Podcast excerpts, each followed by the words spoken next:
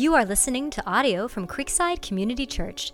If you'd like to learn more about Creekside, find out about our services and upcoming events, or listen to other sermons, please visit creeksidecommunity.org.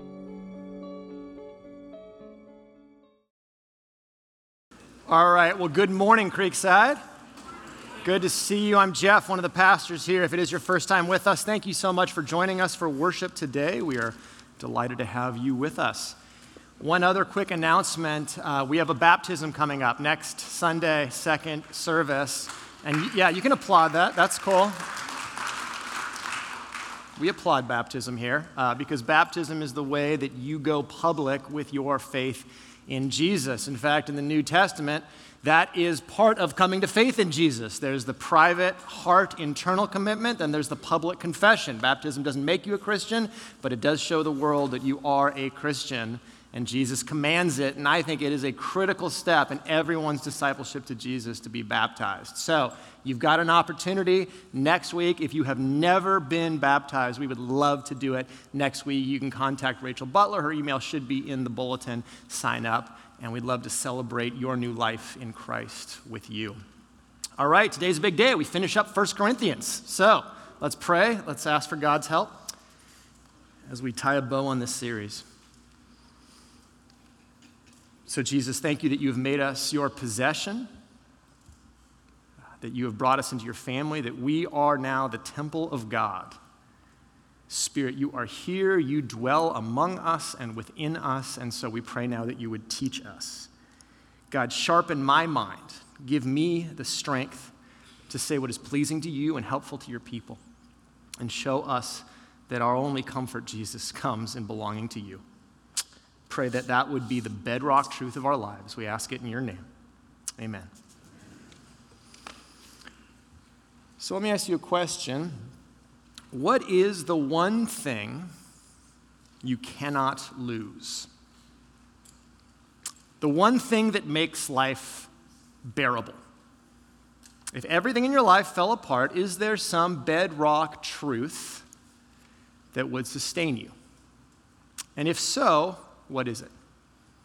That's really another way of asking this question What is your only comfort in life or in death?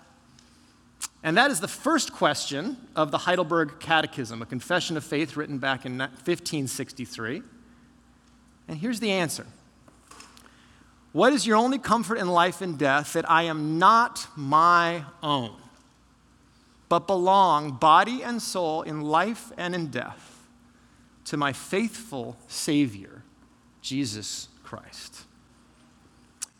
What the writers of the Catechism are saying is that our only real consolation, our only enduring hope, the, the one thing that remains when everything falls away, the one certainty, the one bedrock thing in life that you can rely on, is that you belong to Jesus. And the writers of this catechism weren't trying to be creative or original. In fact, they're just trying to summarize what the Bible says. And in a sense, they are just parroting what Paul says throughout 1 Corinthians. As he puts it in 1 Corinthians 3, you are Christ's. You are Christ's. Now, this is interesting. According to the Heidelberg Catechism, according to Paul, the best news in the universe is that I don't belong to me, but that I belong to Jesus. And that's a startling statement because if you were to write a creed for our cultural moment, if you were going to write a secular catechism right now, it would sound exactly the opposite of this, wouldn't it? The secular catechism, question one What is your only comfort in life and death? That I am my own and that regardless of what happens, that I, body and soul, in life and death belong to me and no one else. That is the narrative in our culture. I am the captain of my soul. I belong to myself. To thine own self be true. As one woman said to me, at the end of the day, all you've got is you. Or, in the words of one of the great lyricists of my generation, Jessica Simpson, I belong to me. And she goes on I don't need somebody to complete me. I complete myself. Nobody's got to belong to somebody else. I belong to me, I don't belong to you. My heart is my possession. I'll be my own reflection. I think pop music has actually gotten better since I was in high school. But, um, but that's the idea, right? I belong to myself. I'm the author of my story, the captain of my destiny. I have to determine my values, my priorities. That, that might be the most deeply held belief in our society. And if there's one place people look for consolation, for certainty, for some North Star in life, that's it, that I own myself. And Scripture says the exact opposite. Why is that? We're going to talk about that today as we conclude this series on 1 Corinthians. Hey, so if you've been with us, congratulations. 10 months, 36 sermons later, we finally finish this letter. Next Sunday, we're going to start a very short book and go back to the Old Testament and look at the prophet Habakkuk or Habakkuk, depending on how you like to pronounce it. I have no idea. Habakkuk is a great little book uh, because it talks about the question that troubles us more than any other question. In a world filled with so much evil, how can we be sure that God is good? So we're spending three weeks in Habakkuk. That's where we're going next. But today, let's tie a bow on this series on 1 Corinthians. So normally, you know, if you conclude a sermon series, you want to try to wrap up the book, right? What, what did we just learn? What's the takeaway? And that's a funny question with 1 Corinthians, isn't it? Because what is, what is this book about? What's it not about? I mean, it doesn't appear that, that Paul talks about one thing in this book, does it? He talks about everything. It's a, a dizzying variety of topics. And, and if you look at this book and read through it, it just kind of looks like a mess, doesn't it? And that's because the Corinthians were a mess. They were a blessed mess, but they were a mess. They had lots of drama. They had all sorts of problems in their church. They had all sorts of theological questions that they were asking. And so, Paul, a good spiritual dad, patiently talks them through their problems, answers their questions, and shows how the gospel connects to every problem they have, every question they ask. That's what he's doing. Can we say any more? Is there a through line? Is there any theme that, that ties this book together? Well, today I'm going to try.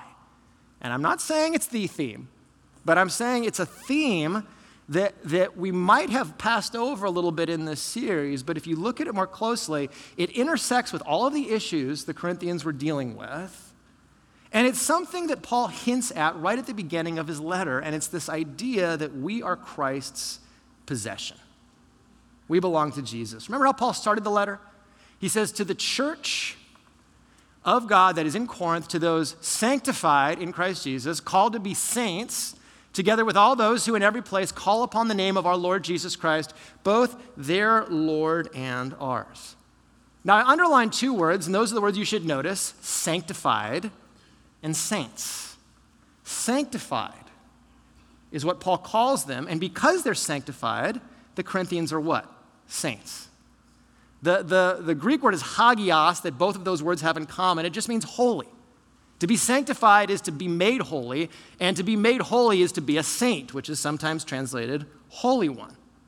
And this is an astounding thing, isn't it? Paul says every member of the Corinthian church, every genuine believer in Jesus, even the most wicked, lazy, licentious, divisive, wretched Corinthians, they're not fundamentally a sinner, they're fundamentally what?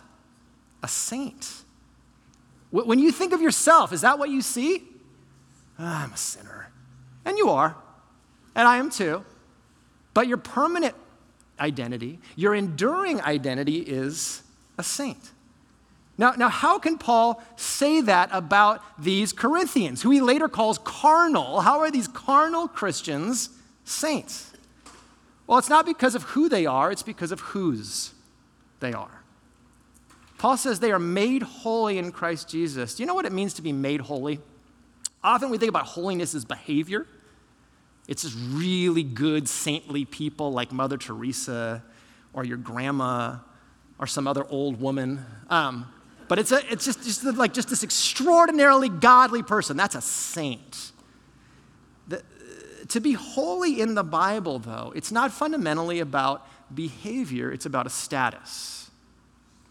It's about an objective reality. To be holy means you belong wholly to God.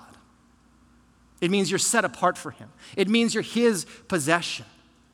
And we see that in the Old Testament. All sorts of things could be made holy. God would make a shovel holy. That didn't mean the shovel had good quiet times. It meant the shovel had been set apart for who? God and his purposes. We have been set apart for God, which means we belong to Jesus. He has taken possession of us. We belong to him, not ourselves. Therefore, we are holy. And in one way or another, that idea that you are possessed by Christ answers every issue the Corinthians were dealing with every issue we're dealing with. And so I want to talk about that today because I think in our culture, maybe the greatest barrier people have to Christianity is that it's restrictive, it's oppressive. That if I see myself as belonging to God or I see Jesus as my master, it's going to constrain me in some way. I won't be able to be authentically me if I belong to Jesus. And yet, according to the Heidelberg Catechism, according to Paul, the best news in the world is that you get to belong to Jesus and not to yourself. So, as we wrap up this series, here's the question and answer Why is belonging to Jesus infinitely better than belonging to me? Two points, and they aren't three and four. I don't know how that got messed up in the formatting. I promise it's just two. One is that you get in Jesus something you can't get by yourself, and that's a stable, sure status a sense of self that doesn't change. Second, and I think more startlingly, belonging to Jesus is the only way to get freedom. In fact, belonging to yourself, you'll be a slave. Belong to Jesus, you'll be truly free. So, Paul makes both these points. I think they are the points we have to understand, especially in our culture, if we're going to think about the barriers we have to overcome to trusting in Jesus. So let's look at first status. If I belong to Jesus, I can have a sure status, a stable identity. If I belong to myself, I will never have that, ever. Let's return to 1 Corinthians 3. Paul says this So let no one boast in men. For all things are yours, whether Paul or Apollos or Cephas or the world or life or death or the present or the future, all are yours, and you are Christ. The first service is generally good at this call and response thing. That was a little disappointing, okay? All right, you are Christ. Thank you, and Christ is God. Thank you. Okay. Don't let me down, all right? I gotta, I talked to the second service about how good you are at this, okay? So just please, all right. You are Christ's. We've seen that the Corinthians were very status conscious. And that's because they lived in a culture like ours that was very status conscious. Corinth was a young city, it was a prosperous city, it was a city without any ruling class, which meant you could go to Corinth, you could work hard, and there was upward mobility. You could climb the social ladder. There wasn't a ceiling like there was in other parts of the ancient world, but you had to be ruthless and cutthroat and outwork people and look out for who? You and you had to outwork people, and all of life was the status game for honor and reputation and power, and that determined your worth in society. And the Corinthians brought that right into the church. And so they want honor and reputation in the church, and the way they're getting it is by saying, Look at what leader I follow. I follow Peter. I follow Paul. It's this status game. They bring it right into the church. And what you see in Corinth, what you see in us, is that every human being has a boast. Paul says, don't boast in men, don't boast in the leader you follow. All of us have a boast, something that gives us what? Status. Now, you might not say the boast out loud, look at me, I'm good at this, but it's that little thing inside of you that you say, this is what makes me me. Special. This is why I matter. It's, it's this it's when things go wrong, when you suffer disappointment, it's that thing in you that says, at least I'm this. You ever do that? At least I'm good at my job. At least I'm a good parent. At least I have a nice house. At least I'm prettier than her. Right? At least. And, and when that thing at the core of who you are gets threatened, what do you feel? Anxiety. inferiority. So, so I'll be honest, this is how it works for me. If I see a preacher who looks like me in his late 30s, and he preaches a great sermon, I mean, he just kills it. A little part of me goes,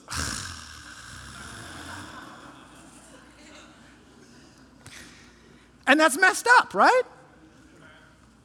Now, now, why does a part of me do that? Because some subterranean level says the thing that makes me special is being a better preacher than other preachers. And I can't be okay with myself unless that's true. And all of us have that thing. The Corinthians needed that thing. We all need that thing, some stable sense of our own identity. Okay, in our culture, where do we get that? The answer is clear I belong to me, so who is responsible to give myself a stable identity? Me. What I say about myself, what I affirm about myself, if I practice self esteem, I will determine what my worth is. I will determine what a good life looks like. And if I meet my own standards, I matter and I'm significant. Have you heard that before? That's all you hear. And there's two big problems with it. The first one is this let's say I succeed and convince myself that I'm an important person, that I'm enough, that I'm significant. Well, does that mean I have a healthy sense of self, or does it mean I'm a narcissist? Because the answer is not necessarily clear. Back in 1979, Christopher Lasch uh, wrote a very influential book called The Culture of Narcissism, in which he warned, he said, Our culture will become increasingly narcissistic and that pathological narcissism will get diagnosed more and more. And it turned out he was exactly right. That, that this was going to happen, that self esteem was going to be warped into this extreme self concern, justifying behavior, and that people would become increasingly less focused on the needs of others. Because if you believe this message all the time, I'm perfect just as I am, I'm right, I'm special, it can create narcissism. So in 1963, 12% of people agreed with the statement, I'm an important person. In 1992, about 80% of adolescents agreed with the statement, I am an important person. And some people have called that the narcissism epidemic. Now, here's the danger. If you justify yourself in your own eyes, you have become self justified. There's a biblical term for that. You know what it is? Self righteous. I am right, I'm convinced of it. And when you're most convinced that you are righteous, you are most blind to what? That you're not. that you have problems, that you might be ignoring the needs of others, that you might not be caring about other people. And if you convincing yourself of that, you actually become incapable of seeing the needs or feelings of other people. And you see that sometimes in the way people apologize today. So, a narcissistic apology. You know, I'm sorry for how people felt about my decision and how my actions were interpreted. But at the end of the day, I had to do what was right for me. Which is really a way of saying sorry, not sorry, right? And that's one danger in establishing your own status is narcissism. Here's the second problem. Maybe you don't establish your own sense of worth, your own justification. Let's say you fail at it then it's this crushing weight that I finally have to find this thing that makes me matter and makes me authentically me. Good luck. That is a treadmill, because how do you know you're enough ever? Alan Noble says it like this um, The great difficulty is that if we are our own, then our moral horizons cannot be given, only chosen. And that means that the only assurance we can ever have that we are living morally must come from where? Within ourselves. How do I know that I'm good enough? How do I know that I'm enough? How do I know if I've met my own standard? Because people's standards change throughout their lives. People change. It is a black hole finding how to be authentic to you and be okay with yourself. Belonging to yourself is terrible news. It's terrible news. Do you know what's far better? belong to Jesus.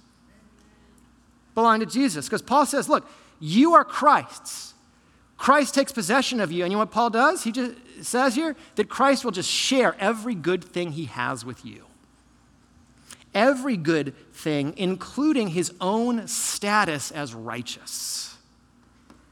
Paul says it this way in 1 Corinthians 1 God is the source of your life in Christ Jesus, whom God made our wisdom and our what? Righteousness and sanctification and redemption. Therefore, as it is written, let the one who boasts boast in the Lord. And Paul is just quoting Jeremiah 9 there. Let not the wise man boast in his wisdom, let not the mighty man boast in his might, let not the rich man boast in his riches, but let him who boasts boast in this, that he understands and knows me. When Christ takes possession of us, he gives us his own status as righteous, as pure, as holy. So, guess what? In him, you're justified forever. No need to establish your identity ever again, but it's a gift. It's a gift. You didn't achieve it, you didn't discover it in you. He just gave it to you. And do you know what? That is the only thing in the universe that can give you humility and confidence at the same time. That's it. Humility that I couldn't achieve some status of righteousness. It had to be given to me, which meant actually there was something wrong with me. So when you tell me there's something wrong with me, I'm, I'm not surprised. You see what the Bible says about me. I got some issues. But that's fine because here's how Jesus sees me because I belong to him and I have an identity in him that I did not achieve, and it's an identity I cannot lose. And so finally, in Jesus, you can get over yourself and be okay with yourself and stop thinking about yourself and actually begin thinking about other people because you have a status in Him that you cannot lose. Does that make sense? That's the first reason. Belong to Jesus is better than belong to yourself. Second reason, and I think this is the most startling of all, the second reason it's better to belong to Jesus than to belong to you is that if you try to belong to yourself, you will be a slave. You will. And the only way to get truly free and to have the freedom worth having is to be possessed by Christ and be his slave. And in our minds, that sounds like a complete contradiction in terms, doesn't it? Because for us as Westerners, freedom means freedom from constraint. Any constraint limits my freedom. And it's funny, the Corinthians thought exactly the same thing. Remember what they said back in chapter 6? Remember their little slogan? All things are lawful for me. It's a good American saying, isn't it? That was their view of sex. That was their view of life more generally. I have the right, the authority to do what I want. I can be a law unto myself. Now, if that is the freedom worth having, then constraints can only be threats, right? Anything that limits my freedom is the worst thing of all, and then Christianity is a straitjacket, it's a nightmare. And I think for many people in the West, that's their idea. I cannot be free if I belong to someone else. I cannot be free if anything constrains me. I have to be free from at all times. And if there's any purpose in life that constrains me, then I'm not free. Uh, there's a great scene in I, Robot. You remember that movie? It's 20 years old. All of my movie illustrations are from 20 years ago because that's when I stopped watching movies. Um, there's a great scene in I, Robot where the main character, the main robot named Sonny, he fulfills the objectives of his design program. So he's fulfilled his purpose as a robot, and he's like, oh no, I fulfilled my objective. What do I do now? And Will Smith's character has this great line. He says, I guess you'll have to find your way like the rest of us, Sonny. That's what it means to be free. That is the quintessential American statement, isn't it? What does it mean to be free? To figure out what you want to do at any given time. And if I belong to myself, that's exactly what it means to be free. That at every moment, I have to be totally free to do whatever I want. There are two big problems with that. First, freedom is not simple. It's not that simple because you know what? Every decision involves a trade off in freedom. If you choose to do this, you're saying no to all of this and you're constraining yourself in some way, and you can never fully experience anything until you choose not to do other things and constrain yourself. You can never be free from everything. And there are trade offs in every decision you make. If I choose to eat horribly, I won't be free from chronic health issues. If I spend all day on the internet, I won't be free to focus because I've hijacked my attention. If I choose to spend all my money, I won't be free from anxiety because I'll have debt. There is no absolute freedom. Here's the second problem we all have this intuitive sense that just because you can doesn't mean you should. I mean, the older you get, how many, how many of these freely made choices do you look back on and just kind of go, right? Why did I eat so horribly and get these health issues? Why did I spend all that time on the internet and hijack my attention? Why did I spend all my money and have crippling debt? And what you realize is the things you freely choose enslave you. And there's this great lie in our culture that if we just have more options, we'll have more freedom and we'll have more happiness. That's just paralyzing. It's paralyzing because you never live into any decision you make and constrain yourself.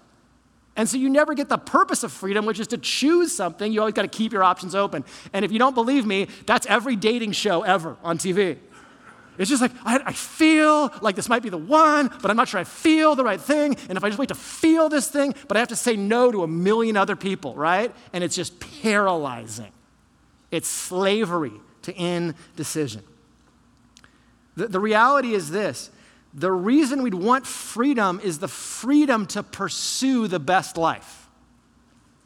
Freedom from is only good if it gives you freedom for the best thing. And belonging to yourself isn't a great freedom. It's not at all, because ultimately, what we realize the older we get is that we're actually slaves to desires and that we are better at sabotaging our lives than anyone else. Paul says there's something better. He says Christ sets us free. First, he frees us from our own desires. Remember what he says in 1 Corinthians 6? You are not your own, for you were bought with a price. What does that mean, bought with a price? Bought out of what? Slavery. You were a slave to yourself. You were a slave to desires. You were a slave to things that were killing you, and Jesus bought you to get you out of that cycle of self destruction, out of wickedness, out of displeasing God. But He didn't save you so you could go do whatever you wanted. He saved you so you'd belong to who? Him. You were bought with a price. You are not your own. You are His. And now we are free from the tyranny and bondage to sin that we were in because we were part of Adam's fallen race. So you're free from desires. Guess what else you're free from in Christ? You're free from the demands of others. Paul goes on to say, You were bought with a price. Do not become bondservants of men. Here's the other thing you realize when you belong to yourself you don't just live to meet your own expectations. Whose expectations do you meet? Everyone around you. You're a slave to the world. You're a slave to the culture. You're a slave to what other people expect of you. And Paul says Christ frees you from that as well. So it's not about meeting other people's expectations anymore or getting other people's approval. Paul says in Galatians 6, I was crucified to the world in Jesus. The world's expectations are dead to me now. The only thing that matters is pleasing my master, Jesus. And so you're free from your own desires, you're free from these burdensome demands of other people. You're free in Jesus. But here's the best thing about freedom you're free from these things for Christ's purpose. You're free for to live into your design. This is how Paul says it in 1 Corinthians 9. For though I am free from all, no one outside of Christ can put a demand on me. He's the master, no one else. I only have to meet his expectations.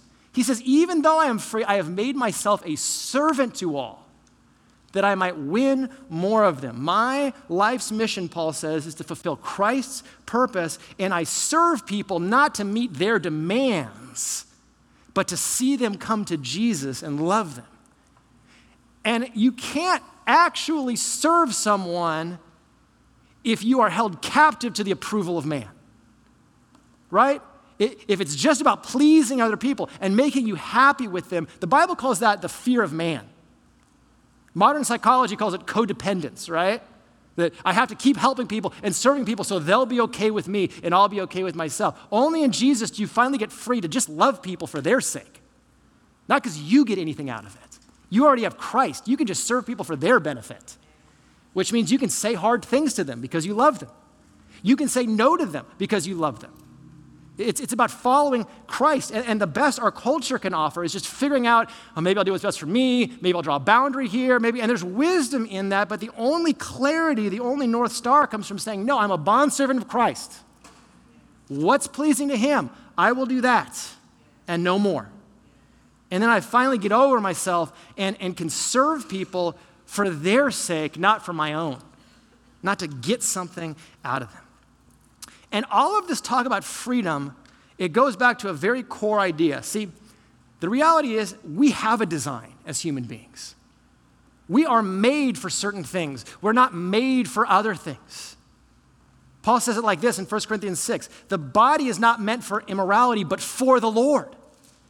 Our bodies were created for Jesus. And Jesus to dwell with us. That's our design function, is to live with Him. And so, if you're not living according to your design, are you free? That's the second time you've let me down by not. No, you're not. Man, all right. I mean, I didn't get much sleep last night. Did you? Did you not get sleep? Come on. Man. You only get free when you live according to the purpose for which you were created. And there is no freedom in living outside of your created purpose. I, I, used to read a devotional to Addie called Thoughts to Make Your Heart Sing. And Addie's favorite story was about the foolish fish. The foolish fish. And it's a great little story. And it goes like this What if a fish one day decided, I've had enough of being told what I can and can't do, and only being allowed in water? I want to be free. I'm going to find my fortune on land, and then jumped out of the water and onto the riverbank. How far do you think that foolish fish would get? Not very. The fish is not built for land, and we are not built to be away from our Heavenly Father. If you are created, you are joyfully limited in all sorts of ways. And you will never find joy unless you embrace the limitations that your Creator has put on you. You weren't created to be independent. You weren't created to be isolated. You weren't created to be self determining. And so, if you act outside your design, guess what? You will be a slave and you will be miserable. You'll be a fish flopping on the land. Only by living in dependence on Jesus as his possession will you finally be free. There are only two options, only two. Be a slave to Jesus and experience real freedom, or be free from Jesus and be a slave. That's it. That's it. Um, this, I think, is the barrier for people in the West. I'll, I'll close with this. You know, if I belong to myself, do you know what that means? That fundamentally I'm alone in the universe. That's what it means. I'm free, but I am alone. I am created to be alone. I am not created for another. And, and that might be the saddest thought of all. The, the truth is this I think the reason we're so scared to be possessed by Jesus is because we don't want to be taken advantage of people, when we belong to them, they can ruin our lives. They can destroy us. Will Jesus do that to us? Well, Jesus cannot take advantage of you because he doesn't need anything from you. He doesn't need to get something from you to be okay with himself. In fact, the God we see in, in Jesus is a God who is perfectly self sufficient in God's own nature and lives to joyfully give and not take. And so, belonging to Jesus is the safest place to be. You will take advantage of yourself. Other people will take advantage of you. Jesus cannot take advantage of you, He only gives. Here's how the, the Heidelberg Catechism ends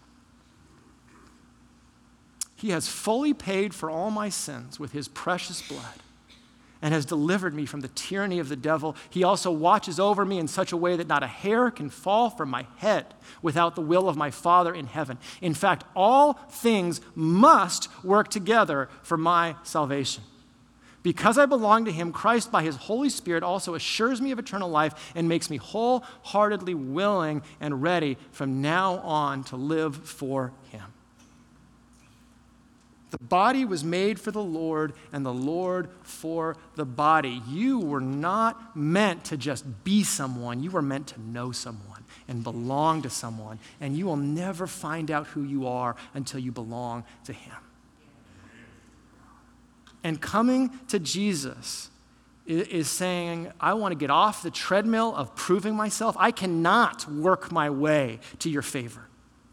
I cannot do enough to be okay with myself, or even more importantly, to be right before you, God. I, I am a slave. I want to know what I was created to be. So, Jesus, thank you for dying to give me a status that I can't lose and could never earn. And thank you for setting me free to live for my purpose, which is yours. And, and that's the only life worth having. Let's pray. And, and so, God, I pray for anyone who, who, who struggles to entrust themselves to you. I pray that they would see that, that, Jesus, you are only good to us all the time. Jesus, you are so committed to our good that you put our interests first. You came to die for us. Uh, Jesus, that you have nothing to take from us, that you only give and Jesus, that we can only find our lives by losing them in you. Lord, I pray that we'd see how good that is that we're not alone, that we were, made, to belong and be cared for by you. And, and Jesus, I pray that anyone with doubt or hesitancy in their heart, that you would overcome that and win them by your grace and your sweet love for them, Jesus. I ask it in your name. Amen.